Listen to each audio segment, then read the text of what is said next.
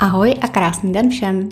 Vítám vás u dalšího dílu podcastu Každý je tím, kým se udělá, ve kterém pravidelně jednou týdně najdete konkrétní a jednoduché typy, jak ovládnout řeč těla a dostat pod kůži nepsaná pravidla obchodní a společenské etikety.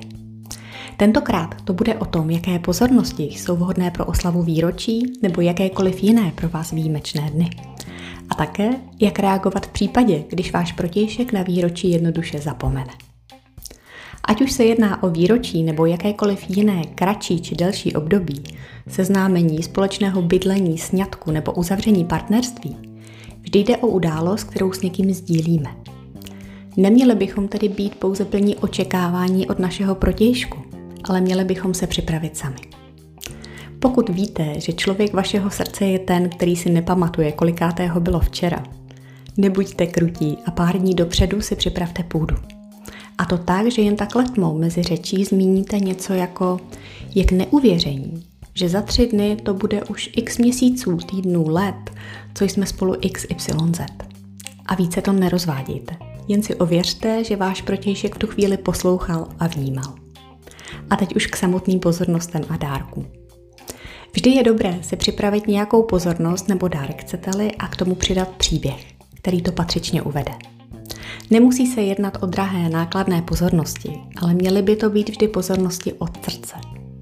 Takže když se v den výročí svatby objevíte mezi dveřmi stolipány z Lidlu a petlahví stáčeného vína z místní vinotek, ovace asi nesklidíte, ale když tulipány vybalíte z obalu, protože květiny nikdy za žádných okolností v obalu nepředáváme, a k tomu přidáte příběh, že moc dobře víte, že váš protějšek miluje tulipány a právě tohle víno, jelikož jí v létě ve vinotáce u Nováků tak chutnalo. Máte vyhráno. Tulipány půjdou do vázy, víno se přelije do karafy na vodu a vola, oslava za pár peněz je na světě. Pokud jste do dárků a pozorností investovali přece jen více, příběh tomu dodají ještě větší hvězdný prach.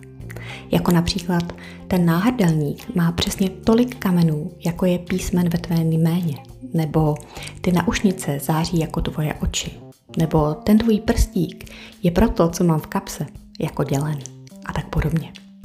Pokud investujete do zážitků, a to ať adrenalinových nebo více tradičních, nikdy nezapomeňte projevit svoje city a upřímně říct, proč máte za to, že si tento zážitek, jako je například společná večeře v oblíbené restauraci, kino, divadlo, výlet do Milána nebo tandemový seskok v kolínské paraškole, kterou tímto zdravím a vřele doporučuji, užijete společně.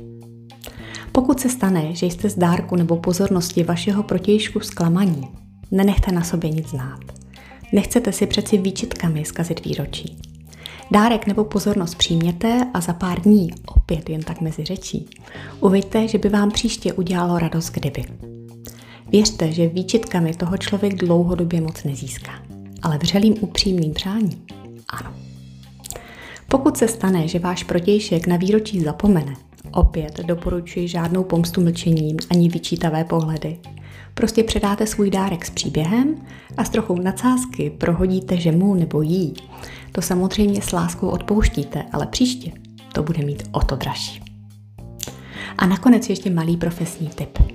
Pokud se jedná o výročí související s pracovními nebo obchodními záležitostmi, upozorní vás na to s největší pravděpodobností sociální síť LinkedIn. Kdo ho ještě nemá, doporučuji okamžitě založit. Pokud je vám kontakt skutečně pracovně či profesně blízký, doporučuji nejen přidat like, kterým je prst nahoru nebo potlesk, ale i o osobní vzkaz s gratulací a uvedením jména. Jako například velká gratulace Petře, ať se daří. Tak a to je dnes o výročích a výjimečných dnech všechno. Pokud se vám dnešní díl líbil, nenechte si ujít ten další a potěší mě, když tento podcast doporučíte dál. Protože čím víc lidí si ho poslechne, tím víc lidí se k sobě bude chovat lépe. Pokud stojíte o další tipy, vyplatí se sledovat můj Facebook nebo Instagram Petra by Petra. Děkuji za pozornost a já se těším zase za týden na Spotify nebo kdekoliv jinde posloucháte své oblíbené podcasty. Mějte se krásně.